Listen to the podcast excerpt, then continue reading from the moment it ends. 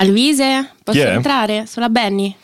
Va bene, va bene, entra Benny, era un attimo che sistemavo la camera. Ma che bella stanza spaziosa che ti sei scelto. Per un uomo spazioso, una stanza spaziosa. Ma è la più bella della casa, scusa. Quella vista mare era quella che mi piaceva di più, ricordava casa. Ah, vabbè. The Millennials Family. Conosciamo la generazione Y insieme a Benedetta Mazza.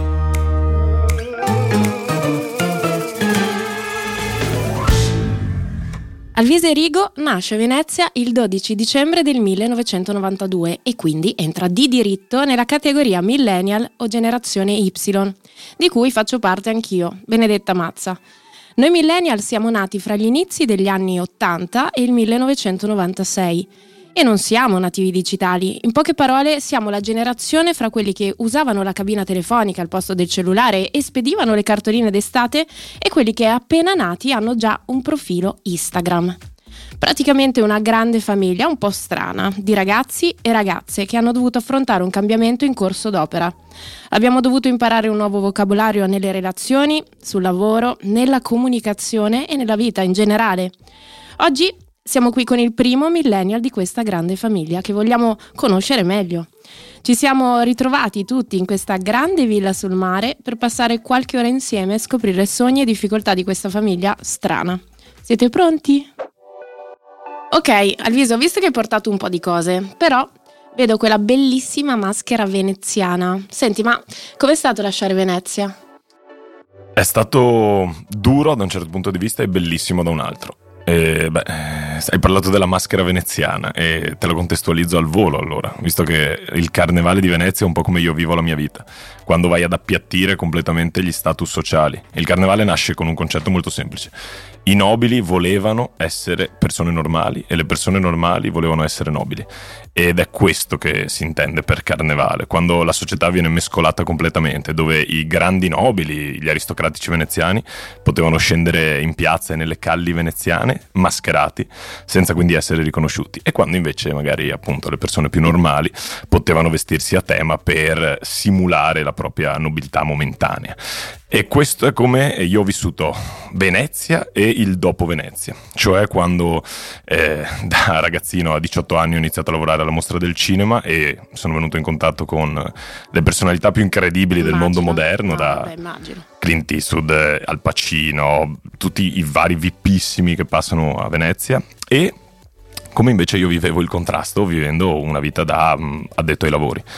Quando ho lasciato Venezia mi sono portato dietro il carnevale e quindi l'appiattimento totale dello status sociale, quindi avevo a che fare con delle persone di altissimo livello che però per fortuna eh, riuscivano ad approcciarsi con me e io di conseguenza in una maniera molto normale. E la maschera penso stia un po' a indicare questo, no? la maschera che indossi quando affronti la società e quando la società poi invece ti deve trattare in diverse maniere.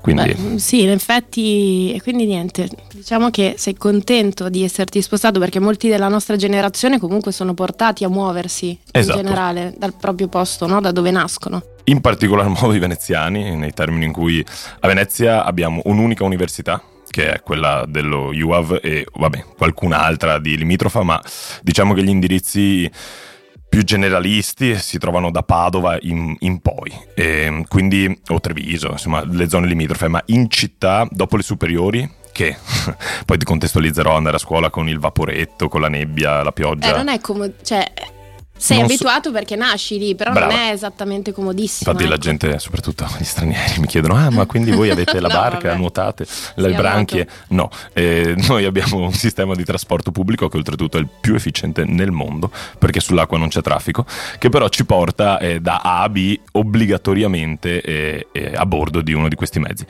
Dopo questo, perché ti vado a dire questo? Dopo questo c'è il Ponte della Libertà e si chiama così, mm, va bene perché il suo fondatore non andiamo a nominarlo, faceva parte di un regime Ok. di quelli italiani recenti. E l'ha chiamato così però forse anche per una simbologia. Fuori dall'isola di Venezia si trova un po' la libertà, quindi ti dico, sono contento di averla lasciata perché mi porto dentro i valori veneziani che sono veramente profondi e eh, posso affrontare il mondo da, ehm, da cittadino del mondo, come Venezia vuole e ha sempre voluto. La Repubblica Serenissima si estendeva fino a Cipro, quindi eh, perché no? Perché non visitarlo con dei valori comunque molto forti che ti riesci a portare dietro e riesci a rovesciarli. Quindi un perfetto veneziano in giro per il mondo. Esatto. Esatto. Senti, ma io in tutto ciò sto vedendo laggiù anche una palla da rugby, però vedo anche una fantastica foto da supermodello fisicato. Senti, ma come hai conciliato queste due nature? Cioè, sono così diverse? In realtà, ni nel senso che io ho avuto la fortuna eh, di nascere figlio d'arte, mia mamma è professoressa di educazione fisica e mio papà è uno sportivo, quindi per me lo sport eh, è sempre fatto parte della mia vita, volente o nolente, nel senso che mio padre a tre anni mi lanciava sugli sci e mia madre mi iscriveva a ginnastica artistica, Perfetto. però a fini didattici. E la palla da rugby simboleggia quello che poi è stata la mia vita. Negli ultimi 12-13 anni, io non gioco più da tre anni a causa di un po' di infortuni, però eh, rimane e ciò che fa parte della mia figura esterna e interna. Il rugby non è solo uno sport, è anche poi un contesto, uno stile di Sì, vita. è vero. È uno sport diverso, secondo me, dagli altri, nel senso che ci, ci sono dei valori molto importanti. Sì, di cui appunto eh, fai necessità virtù, proprio perché ti trovi ad affrontare una squadra di uomini come te in un contesto molto duro, che è quello dello scontro fisico ma regolato. E non sempre è facile controllare uno scontro fisico, proprio per, per definizione. E in più eh, fai parte di un ambiente dove eh, se uno pensa di mh, vincere con il soppruso, può essere a sua volta soppruso da altrettanta forza. Non esiste il più forte in una squadra di rugby, quantomeno. Non hai il bomber, per intendere No, fattori certo, sì, no, no, è chiaro. hai una coordinazione, anzi, tra chi magari è di fronte alla meta e pensa di poter spingere di più sulle gambe e chi invece gli arriva più veloce alla sua destra, alla sua sinistra e richiede un passaggio del pallone. Ti ho fatto una metafora un più tecnica, ma è per farti capire che non devi per forza essere tu il protagonista, quanto deve essere la squadra. Quindi sì, sono valori che poi si eh, scontrano anche con la società. Secondo te, esatto, oggi questi valori noi li troviamo facile perché io non sono così convinta, È sai? difficile, viviamo in una società capitalista, consumista, quindi quando eh, ti trovi a dover fare un gioco di squadra rischi di doverlo fare a scapito della tua eh, centralità. E il rugby vuole questo, quindi senza dubbio anche quello è uno dei valori che mi porto dietro. E per fortuna, almeno nel mio caso, non tutti i rugbisti diciamo giovano di eh, un'attività fisica che poi li premia anche esteticamente. Ehm, No, è vero, è vero, no, no, no. È ve- no, Ma adesso con fortuna non è così scontato. Ovvio che un ragazzo come te, no, che chiaramente ha fatto una vita di sport, ha un fisico allenato e sviluppato in un determinato modo, Esatto. però in effetti ci vuole anche una, una gentilezza no, da parte della natura quando nasci, per cui tu in, realtà hai anche una bella faccia. Guarda, esatto, quello vabbè, quello mamma e papà. Il resto invece diciamo che la natura eh, lo fa fino a un certo punto, nel senso che io quando giocavo avevo una fisicità diversa che per fortuna poi sono riuscito anche un po' a modificare. Il rugby intanto mi piace perché è, è uno sport per tutti, nel senso che il... No, no, beh... Beh, ehm, ma insomma, però se uno è graccino come non fa? è, esatto, non è così scontato. Se i più grandi campioni di certi ruoli, tipo il mediano di mischia o il mediano di apertura, tendono ad essere delle persone perfettamente normali, da ufficio. E invece alcuni ruoli, tipo il pilone, la seconda linea, devono essere brutali. Ma all'interno di una partita, E tu che spesso... cos'eri, scusa? Io ero una via di mezzo. una vita da mediano. E- No, non sei uno da via di mezzo. No, no, no, ti assicuro che era una via di mezzo. Io pesavo più o meno 100 kg e nel rugby vai dagli 80 ai 140.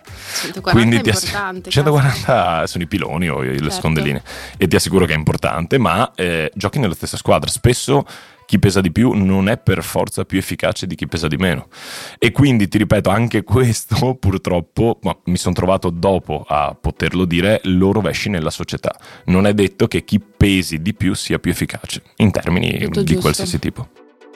Tutto giusto quello che dici, però io vedo che lo sport ancora fa parte della tua vita, no? Ti, ti seguo su Virgin, vai alla grande. non rubarmi il mio motto. Comunque è verissimo e sono fortunatamente riuscito, mescolando tutti questi fattori di cui parlavamo, mamma, papà, lo sport, la mia passione, a fare di nuovo dello sport il mio lavoro e la mia passione. E a condirlo poi con un fattore attoriale che è stata anche la mia fortuna. Perché? Perché eh, da mm, atleta mi allenavo in Virgin quando sono arrivato a Milano e sono stato contattato, sono stato visto da dei loro osservatori. Mi hanno fatto fare dei provini molto particolari dove avrei dovuto correre di fronte a delle telecamere e a ehm, diciamo improvvisare un allenamento come se io stessi correndo con dei miei compagni, però intrattenendo anche chi mi stava di fronte. Quindi in quel caso quattro telecamere era la prima partenza. E quindi ho dovuto oltretutto impersonificare una figura che prima mi veniva molto più naturale, cioè quella del... Eh, ma tu ti sei, cioè, ti sei trovato in difficoltà davanti a questa cosa? No. No, No, perché ero un cacciarone. Tu non sì. sei uno ver- timido che si vergogna, no? Mm, Lo sono stato, non più. Ero un cacciarone perché durante un allenamento con 45 animali come me, dove eh, corri, parli, ridi, scherzi, alla fine portarlo davanti a delle telecamere senza però dover dare alla telecamera il peso della timidezza ti viene un po' più naturale. Certo. E, e quindi mi sono trovato appunto a impersonificare l'attore dello sport. Perché secondo me i ragazzi d'oggi in generale per trovare la propria strada hanno la necessità di de- diversificare, no? Perché è molto più facile perché forse viaggiamo a una velocità differente rispetto a qualche anno fa. Forse questa è una delle fortune della nostra generazione, perché poi in realtà, ok lo sport, ok appunto l'attività davanti alla telecamera e sicuramente la tua immagine in quel momento è stata raccontata, quindi non soltanto come sportivo, eccetera, però io ti ho visto tappezzare Milano, cioè fermati, io questo inverno, cioè lo scorso inverno, insomma, eh, cioè, ti ho visto ovunque in questa campagna pubblicitaria di un famoso profumo, cioè, Sì. e lì E allora lì, lì è stata, ripeto, è stato un po' un percorso, per quello tutte le cose che abbiamo detto finora me le trascino, perché la figura del rude uomo rugbista, però veneziano viaggiatore di mondo, però poi non so perché mi sono cresciuti i capelli in maniera incredibile, non li ho tagliati per però due ti stanno anni. bene così, sai? Sono tornato, sono tornato a tagliarli per necessità lavorative. Cosa succede? Eh, tutta questa figura, forse non voglio dire diversa perché non è né migliore né peggiore, è solo magari un po' alternativa, è piaciuta molto al mondo convenzionale, no? un mondo che si era trasformato, aveva fatto dell'immagine commerciale la propria forza e non più magari dell'immagine originale. Poi per carità, apprezzabile, stiamo diventando una società fluida, tutto quello che vuoi, molto più inclusiva, però secondo me certi valori, che non devono essere né positivi né negativi, è giusto trascinarli con noi. E, e quella della mia figura, in questo caso quindi sportivo, eh, magari verace, visto che ho origini un po' napoletane, e, e Boschive, sì, mio nonno era di Pompei, è piaciuto molto eh, al brand, quindi a questo di Square, che poi mi ha ingaggiato per diventare immagine del loro profumo Beh, erano belle nel queste mondo. foto, credo le abbiano apprezzate in tanti. Sono state Senti, apprezzate. ma quindi modello sportivo, eh, anche attore, cioè il tuo sogno però qual è? Quello di stare sul grande schermo. Qual è il tuo sogno? È quello di vivere libero. Eh, Ho capito, io uso dei mezzi. C'è una direzione che Sì, allora, senza dubbio io sogno di sperimentare eh, più emozioni e più eh, iniziative possibili, proprio utilizzando magari questi mezzi che prima erano eh, il mio lavoro, adesso sono diventati la mia passione, quindi sì, è vero, anche fare l'attore, come è successo dopo, quindi di nuovo da sportivo ad attore dello sport, da attore dello sport ad attore del tutto, fa parte di eh, forse di un mio status mentale dove qualsiasi cosa nuova non è per me ehm, un ostacolo, ma è, un Bravissimo, incentivo. è un incentivo, di- è una sfida nuova, come lo era una Sì. partita eh, del sabato dopo una settimana di allenamento. Il mio allenamento, eh, se fa ridere a dirlo, ma è l'università della vita, nel senso che ogni volta che sperimento qualcosa ne acquisisco una piccola parte. E quando ho iniziato come live trainer, guardavo i miei compagni, i miei colleghi per acquisire delle informazioni. Chiaro, magari ne rubavo qualcuna, però poi ne, le fagocitavo e ne creavo un mio, un mio motto, come alla grande adesso lo è. È stato il mio hashtag iniziale. Perché? Perché forse perché ad Maiora non l'avrebbero capito tutti e perché poi mi dava un carattere che semplicemente impersonifica la mia personalità. Quindi quello che dici te è giusto, è una trasformazione continua che mi piace, che mi stimola. Quindi da grande ti potrei dire cosa vuoi fare? Questo, continuare Forse a questa, trasformarmi. forse questa è la chiave del successo per noi giovani, no? Questa generazione che deve trovare la propria direzione. È anche una necessità, perché mentre una volta avevi eh, l'obiettivo di stabilizzarti, di eh, renderti statico, no? Perché Adesso non puoi permetterti il lusso di fermarti. Perché prima avevi una sicurezza, adesso vero? invece è questo. E per quello ti dico, creare ehm, un'iniziativa positiva ogni volta che affronti un ostacolo, forse è la tua unica fonte di salvezza. E per me lo è stata e anzi è diventata la mia fonte di divertimento e di vita.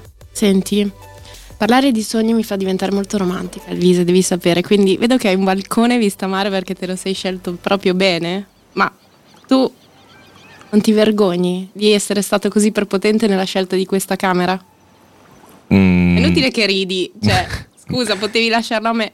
Ah, ok. Eh. Si può condividere sempre comunque. Ah, vabbè, Ma al di là sta. di questo, ehm, no, perché consapevolizzo il fatto Vabbè, eh, di pot- arrivi e scegli la, la stanza così.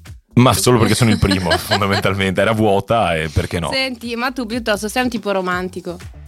Visto che ti sei scelto questo balcone. Io trovo che il romanticismo, mh, come viene blasonato da film e cose del genere, eh, non esista più, semplicemente per il fatto che In effetti questo è vero. parliamo di cambiamento anche nel romanticismo. Cosa vuol dire essere Un romantici? romantico, un millennial romantico, com'è? Un millennial romantico, secondo me, è colui Cosa che fa? vuole. Non manda più le lettere. No, vuole far sperimentare alla persona con cui si trova in quel momento qualcosa di nuovo, proprio perché fa parte del cambiamento. Quindi per me il romanticismo non è più la cena, il violino, le rose, ma è magari una passeggiata in montagna a scoprire, non so, un nuovo rifugio piuttosto Quindi è che... la condivisione sotto tutti i punti di vista, però spostata nel reale. Bravissima, è qualcosa che... Qualcosa di esclusivo spostato nel reale. Bisogna, secondo me, per essere romantici, condividere qualcosa che fa parte di te. Quindi non deve essere qualcosa che fa parte dei canoni. E se il canone è la cena o a Venezia, portarti in gondola, piuttosto ti porta a Venezia a portare le isole della laguna a, Certo. a vedere le Ma isole della a laguna. proposito, a questo punto, visto che parliamo di relazioni, come le vedi oggi? Cosa ne pensi?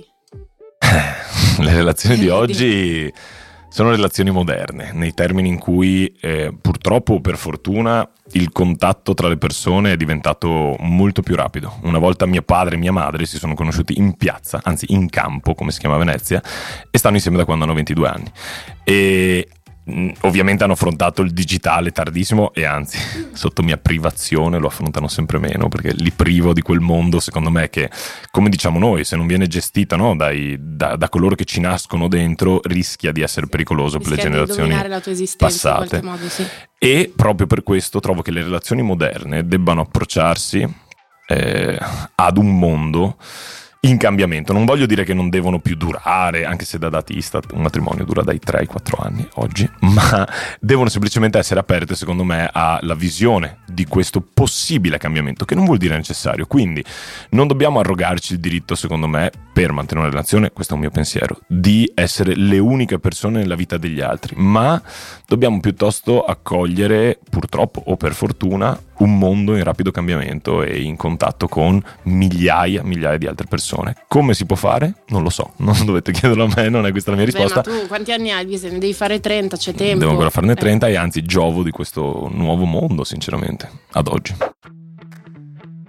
Senti, abbiamo parlato quindi di sogni, ma tu credi che la nostra generazione possa permettersi ancora questo tipo di lusso di sognare? Perché allora noi abbiamo visto gli anni Ottanta, no? un boom, un'esplosione e lì bastava davvero un'idea e si poteva facilmente realizzare. Oggi come la vedi? Possiamo ancora credere ai nostri sogni?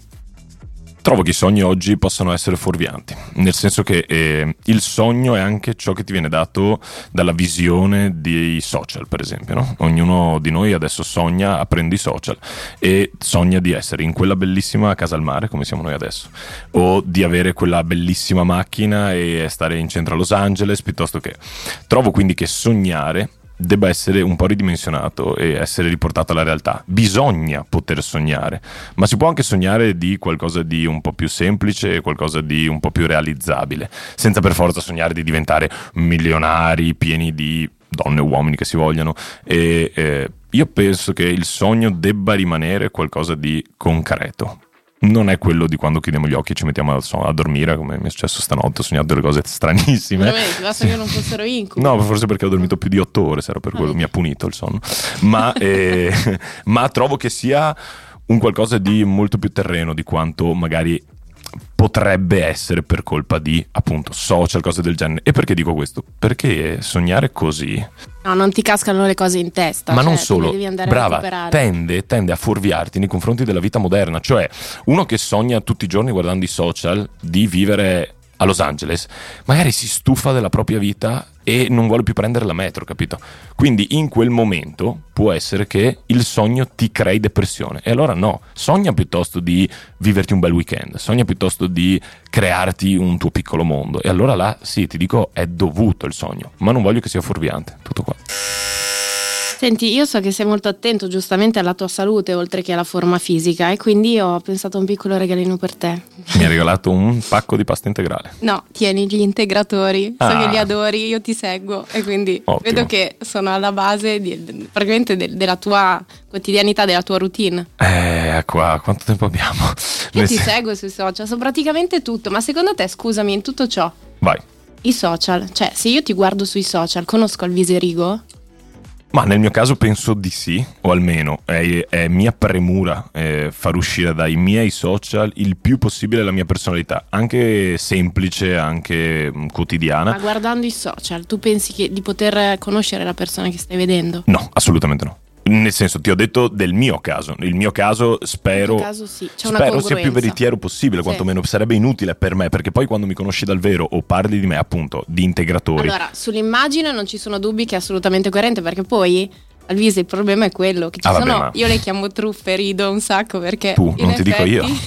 Anche perché uomo-donna, e qui non voglio essere né misogino né niente, ma c'è una grossa differenza, anche semplicemente nei termini in cui l'uomo, non tutti, perché di recente molti, non si trucca per uscire magari, così non tendenzialmente, tendenzialmente, non trucca le proprie fotografie, piuttosto che magari la donna è più portata a farlo. Di recente molti uomini lo fanno, quindi agglomero Sì, assolutamente a, a ambo i sessi questo discorso. Ma comunque, quello che dici te fa parte della storia che uno si porta dietro. Cioè, se hai bisogno di falsificare anche solo la tua mera apparenza estetica, vuol dire che hai poche congruenze con la tua vita vera. Perché ti dico nel mio caso? Lascia stare il fattore estetico che certo eh, vivo anche di immagine, per fortuna la mia immagine deve essere veritiera con ciò che poi ti trovi di fronte, perché un cliente eventuale, se vede che le mie foto sono diverse da come appaio Chiaro realmente, che poi nel tuo caso il tuo lavoro implica per forza che ci sia una coerenza. Però, Esatto. cioè, scusa, io vedo le foto delle ragazze, modificano il loro.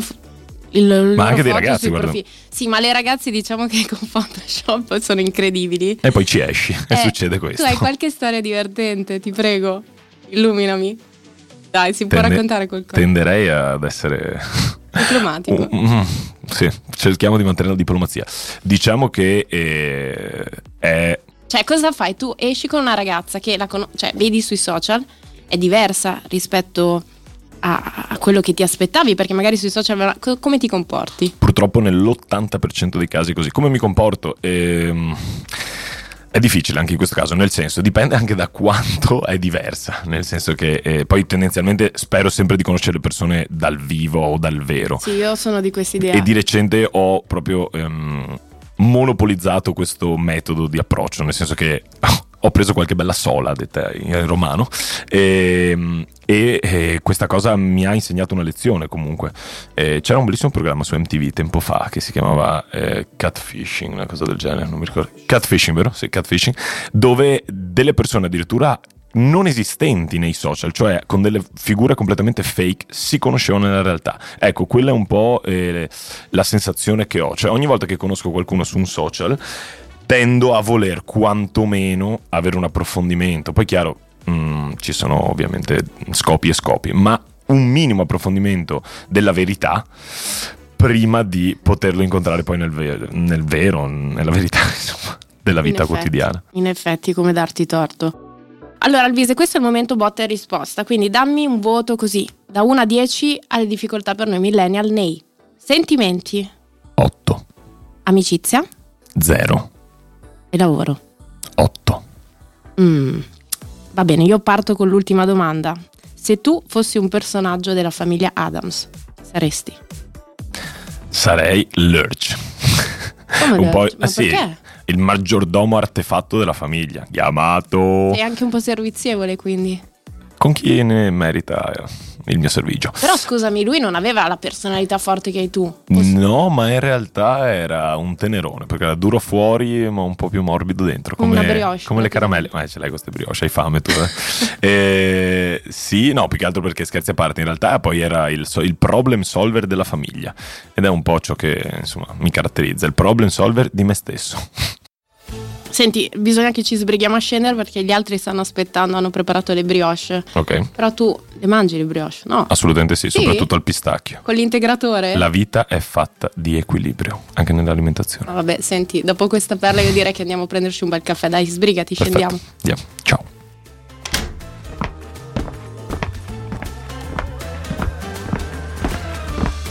Vi è piaciuta questa chiacchierata tra millennial? E allora non perdete anche le altre puntate di The Millennials Family.